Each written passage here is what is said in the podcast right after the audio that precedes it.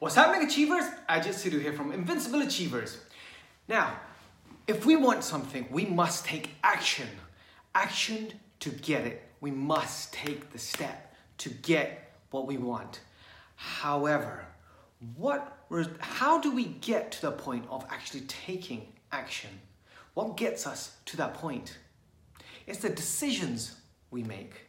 When we make a decision, we have to make a powerful, empowering decision and make sure that we're in a peak state when we're making that decision.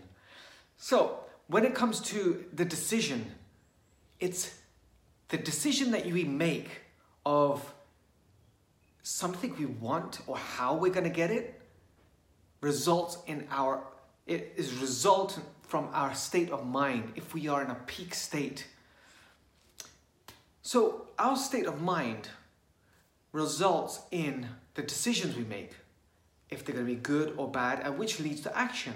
But what controls the state of mind? It's our inner world. It's our inner world that creates the powerful decisions. The inner world, the state that we want, comes from three things. The our peak state that we want comes from three things, and that number one is focus. What we focus on, we get. Energy flows where focus goes. That's what it is. It's where our focus is, that's where energy is gonna is gonna flow there. We need to know what we're focusing on. Are we focusing on negative things or are we focusing on positive things? And we want to be focusing on positive things. Because once we're focusing on positive things, we are beginning to control our inner world. The second thing is the language that we actually use on ourselves in our mind, how we're talking to ourselves. The language that we use, the questions we ask, the type of empowering questions or disempowering questions. And finally, it's motion because motion results in emotion. So emotion is created by motion, our physiology, how we're moving, how we're talking to people, how we are actually our face, our facial aerobics, are we smiling more or are we looking sad? It all results in us being in a peak state or a lower negative state.